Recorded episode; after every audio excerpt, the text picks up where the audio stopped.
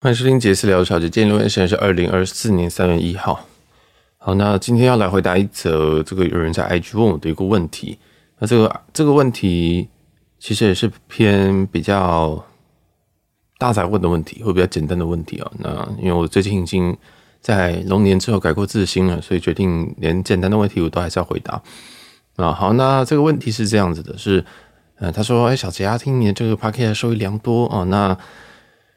他最他最近有这个需要，然后要去这个美国一趟，这样，嗯，他自己身边的里程是不太够，所以他上网找了一下这个这个东西，就他找到了在虾皮里面的一个卖场，说他有在买商务舱的机票。他问我说，为什么建议跟要注意的地方？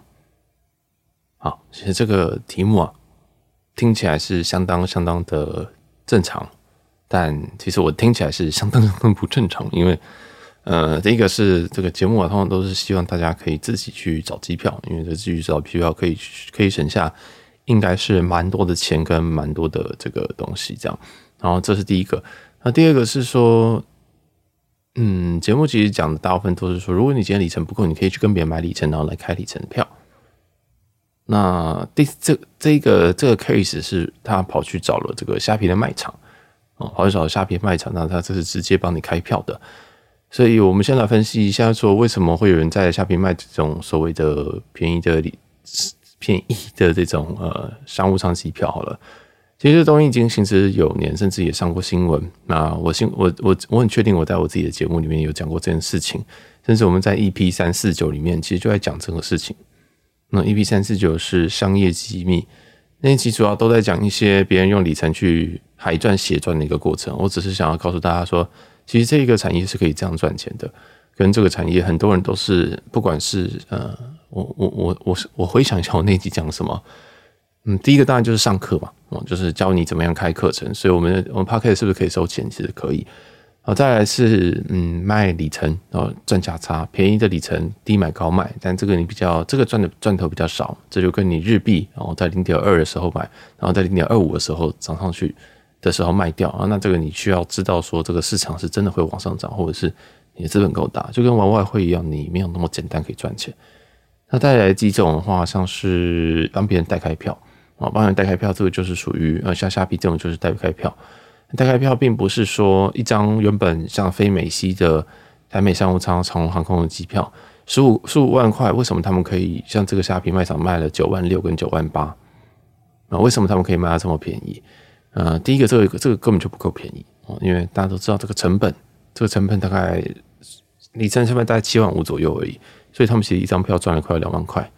啊，那扣掉税金可能赚了一万五左右，所以他帮你查个票，帮你开成功票，他可以赚这么多钱，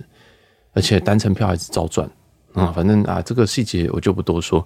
那我自己，所以那一期其实录的这个概，那个时候录的这个概念跟背后其实是有一点点不太。并没有很平衡的，坦白说，哦，那那个时候因为那一集的内容已经打了非常非常多人采录，有些也是听众，所以我决定还是决定决定把它放在把它收起来，现在应该在会员区，所以坦白说，坦白说，看到这种生意的时候，我自己都会觉得，哎呀，怎么会有人真的想要赚这种生意的这种这种感觉？这样，但我还是尊重大家能够去用各种事情去赚到这个钱。哦，那所以我们再来回答这个问题。所以听到这个问题的本身，我是我是有点问号的，就想说，哎，这个跟节目宗旨是不太一样的。就节目宗旨是希望大家可以用便宜的价格去换到商务舱，大家可以自力更生，你里程累积不到也是没有问题。那我不太确定听众是误会了我的什么意思，还是说不想愿不愿意去做？那我有一段时间也在思考说。呃，是不是我应该要成立一个所谓的这个帮帮大家去处理票务的一个地方啊？比如说我是小杰嘛，那我们要去成成立一个起亚旅行社，然后来帮大家做这种事情。至少你相信我，我也不太怕你跑丢，因为通常的话，通常的话在付款方面一定是有人要先转账转账出去，拿到票之后再去做处理。所以这个我们容后再讲。我们今天讲说，你今天虾皮在跟别人买机票，你要注意什么事情？其实他其实。很少也很多，因为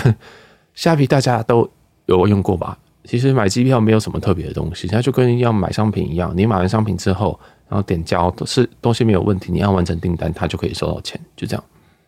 那所以在在这个情况下，你说会遇到的问题，诶、欸，那那那啊，其实几乎没有啊，就是一个商品。那为什么刚刚说可以少也可以很多呢？啊，今天即使你今天诶、遇到这个状况，他帮你开了一张票，也有一则新闻是曾经讲过说这个里程票是有问题的，这个里程来源是有问题的，所以好像是华航还是哪一家啊，就把这一张票给取消了。例如说你花了十五万里，然后去应该说你花了九万多块，那具体他会这个欺压旅行社会帮你怎么处理呢？啊，这个欺压旅行社就会帮你去市场上面找这个嗯可以兑换你所要的航线的里程。哦，那当然前提是这个时间是要有票的。例如说你现在你要开，现在三月一号你要开，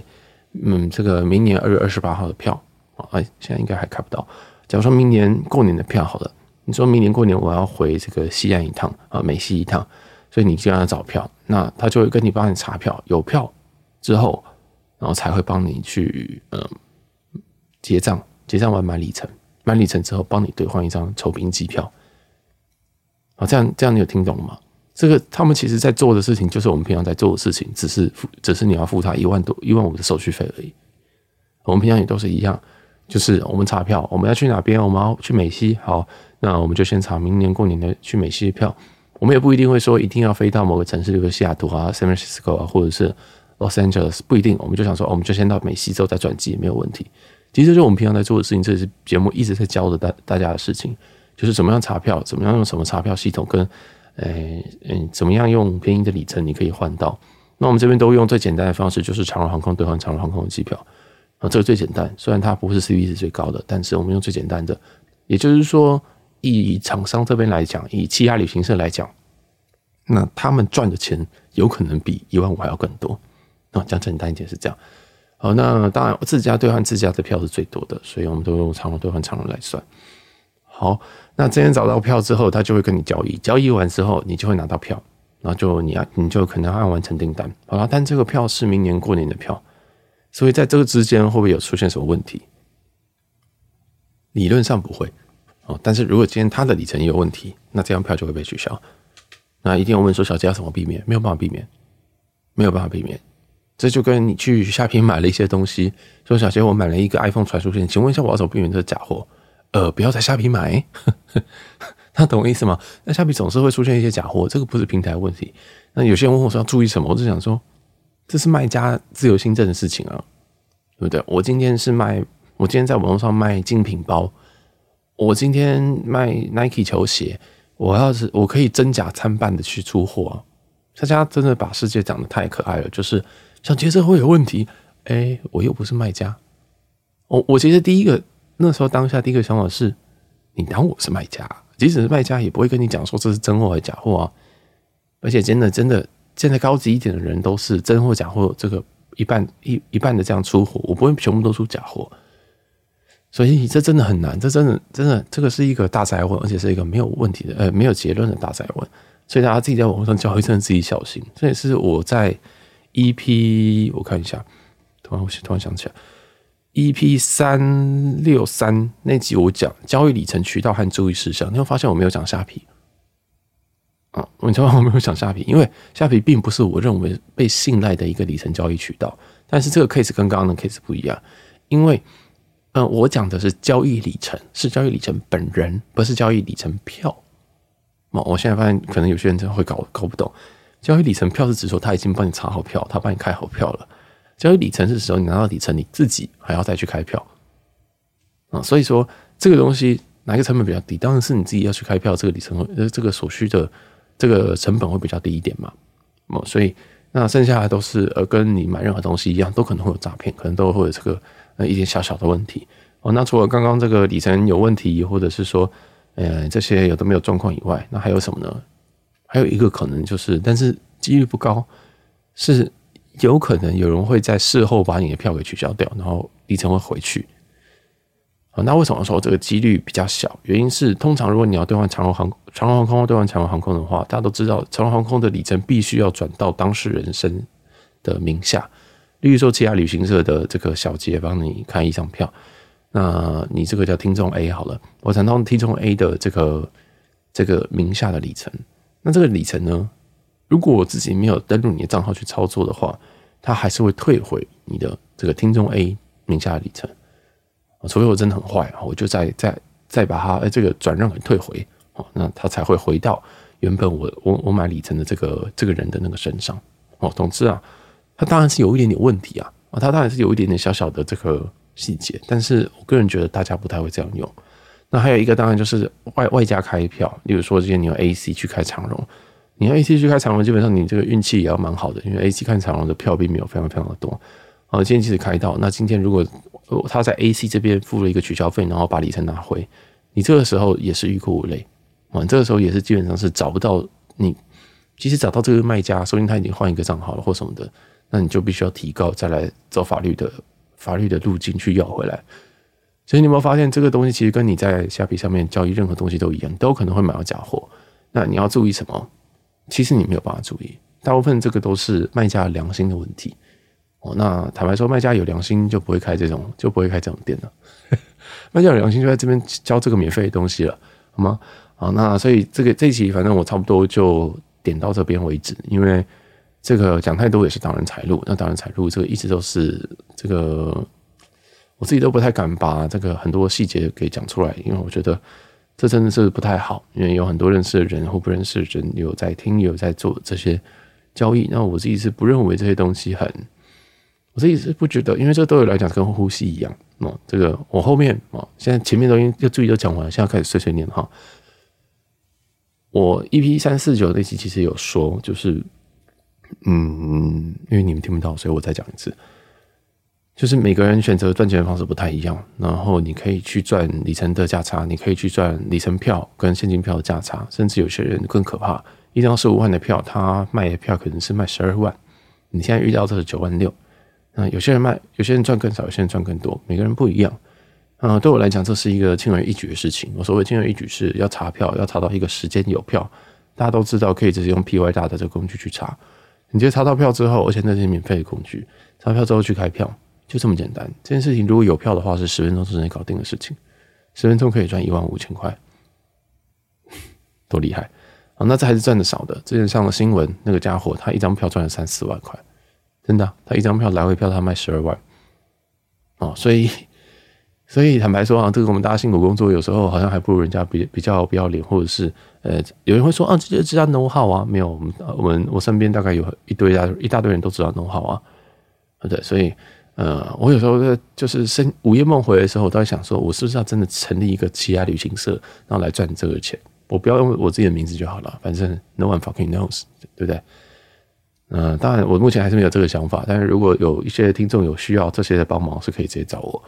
哦。因为像是在二月的时候，有有一个有听众想要我帮他订 Comfort Hotel 的一些房间，那他的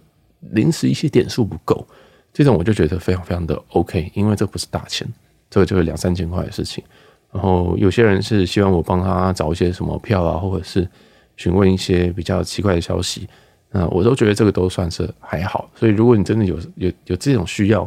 那你也真的是相信我的，你可以你可以找我，那我我 either 可以帮你处理，或者是我可以转介一些比较我觉得比较可以信赖的人这样子。那刚刚讲到信赖，其实我我刚漏讲一件事情哦，是。通常这种交易还会有一个最大的、最常见的一个问题是，因为这是大额，那为什么卖家都不喜欢在虾皮上面交易？第一个就是它有一个巨额的手续费，手续费忘记是两趴还是三趴，我们先以两趴计。那一张票他卖了九万六、九万八，我们就先以十万计，他两趴了多少？他要付两三千块，他要付两三千块，他付两三千块，他还有机会被告，然后他又要付这个两三千的这个手续费。哎，对，就多讲一次。他懂意思吗？所以通常卖买卖这种东西，他们都会试图的想要叫你私底下汇款。为什么？因为第一个，你私底下汇款就比较好逃，就诈骗空间就就会增加。那还有一个是，他可以即使他真的出票给你，他也可以躲掉这个东西。所以大家懂这个感觉了吗？大家懂这个感觉吗？所以其实他还是会希望你不要用虾皮。那他会不会给你折价，又是另外一回事。通常应该是要折价才对啊，所以这个其实这边里程的诈骗或是里程票的诈骗是，呃，不能到时有所闻，但是是非常非常有空间的，这个额度非常非常的大，所以大家还是要找一些比较能够相信的一些渠道，就很像我在这个 EP 三六三这边讲的啊，交易的渠道，我这边推荐的啊，我甚至我都只推荐 PTT 跟 PTT 版点版的 Line 群，因为这边的人都比较 nice，这边人基本上就是跟我一样，我其实我交易的时候什么东西都就是怎么讲，我交易完我就我们两个就是陌生人了，我没有想要跟你什么套近乎啊，还要帮你开什么票啊什么的。就是服务层面非常非常的低，但是会拿到比较便宜，也是很快很快速交易的。这个我是觉得我最喜欢，我是觉得最喜欢，所以那这边价格也比较好一点啊。以买家来讲，那卖家来讲的话，那就是我不会帮你付付什么售后的什么太大责任，反正这边人通常也比较正常。啊，那在其他的平台，包含这些电商平台以及脸书社团这种，就时有所闻会有一些些诈骗。哦，那这种诈骗虽然也没有到非常非常多啊，没有到非常猖獗，但大家真的还是要小心。好，那所以我们总结，我们现在如果我们还是要买商务舱机票，我们应该怎么做？最好的方式一样，还是你应该要自己学的去查票、开票。这个长荣的已经算很简单了。好，长荣自驾已经很简单，基本上可以在网络上查票直接开票。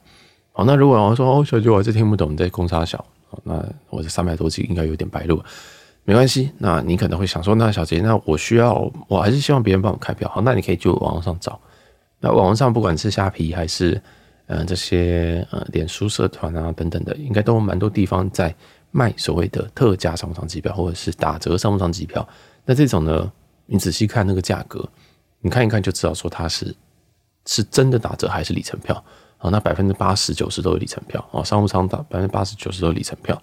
为什么呢？啊，一张票有十五万的原价，它可以卖到十二万、十万，那你就知道这个东西本身啊，就一定一定不是正常的一张票。那里程票的放位也是有限，也就是说，里程票为什么我们会花这么多篇幅？以前在讲说什么查票，首先谁比较容易换票？远期有几张，近期有几张，last minute 有几张，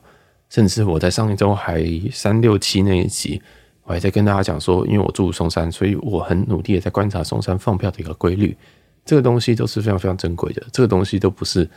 呃，应该怎么讲？这个东西都是蛮，这是自己肉身的 DP，而且是现实，就是 right now 的一些 DP，而不是说啊，你二零一八年看到说大家哦，我要我要换长荣航空、华西归关仓，请问应该办哪一张卡？大家都办 ANA，那现在呢，你还是搜寻，还是会看到 ANA。这也是节目跟别人呃，我觉得比较特别的一个地方。我们东西都非常非常的及时，而且这些东西都是通常都是我或者是我身边的人真的换下去的一些一些分享经验。那也有一些人很厉害的人会跟我这个呃看护说哦，没有这个现在应该还是换得到等等。那我就会在节目上更新。好，那所以说，哎哎呦，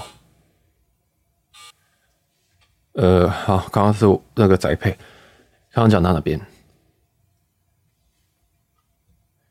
刚刚讲到，呃，如果你第一个，你可以最好的方式是去呃自己去买里程去换票，当然不行的话，你再去找人家。那找人家的话，其实这些渠道都是电商或者是脸书社团，这些请大家还是多加小心啊。这个真的是蛮蛮有机会会遇到诈骗。那当然还是就是，如果你尽量还是留在那个平台去做交易，那交易跟里程一模一样，就是如果你今天转账先转账给别人，这都是相对危险的。所以看可不可以付个定金，然后等人家票开好之后，你再转尾款，再转大笔的尾款上去，可能都比较好哦。那你可以，你也可以参考这个里程，我们里程交易的一些手续哦。例如说，我们先先是给定金加名单之后，然后再转钱，转钱之后才会里程才会进来。当然，怎么样子都会有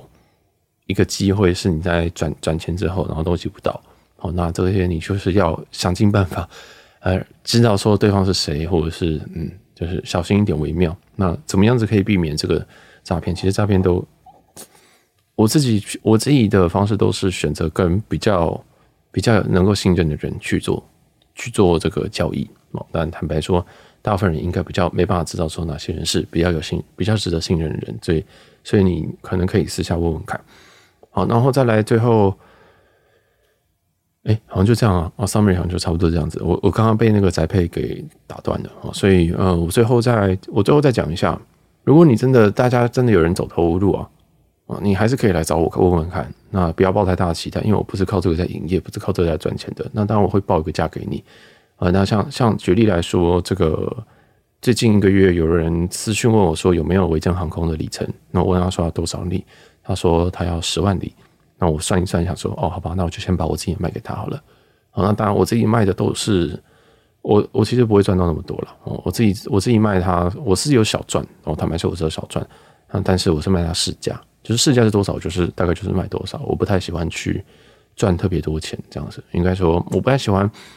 去卖一个价差，因为现在像维珍我有看到卖零点四五的，我想说零点四五是卖贵哦，嗯，那就是我用市价去卖，那这种开票的就比较麻烦是。如果你真的、真的、真的、真的想要询问，然后你也相信我的话，呃，我想一下，我再想一下要怎么样子去、去、去定这个、定定这个东西好了。因为坦白说，我觉得开票这件事情对我们家来讲是很简单的事情，难的是要找到票啊，难的是要找到票。那我也不想要好像多做一件事情，然后让我自己的生活变成哦，好像要来服务，呃，当一个这个旅行社这样子，我觉得很，我觉得疲倦这样。那当然。其实，大家所有在卖这些里程票的人都必须要不断去查票哦。那这个查票就很累了哦。如果没有现成的票，那真的应该是不太会、不太会帮大家开，我也不会帮大家开候补，因为这个这个长荣候补真的是，嗯，有时候是不，有时候有些航段是很难很难上的这样子。好，那大概就这样，希望有人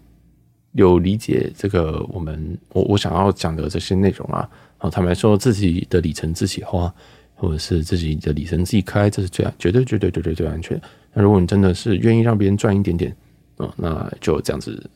这样子去行动吧啊。呃，最后我还是 再说你一次，再说你一次，就是我真的没有想过说有这么多人愿意付这么巨额的服务费来开一张长荣机票。我一直都觉得服务费不应该那么高啊，但这个这个这个产业好像还活得挺好的，也是相当有趣。好了，那我是小杰，我们下期见喽，拜拜。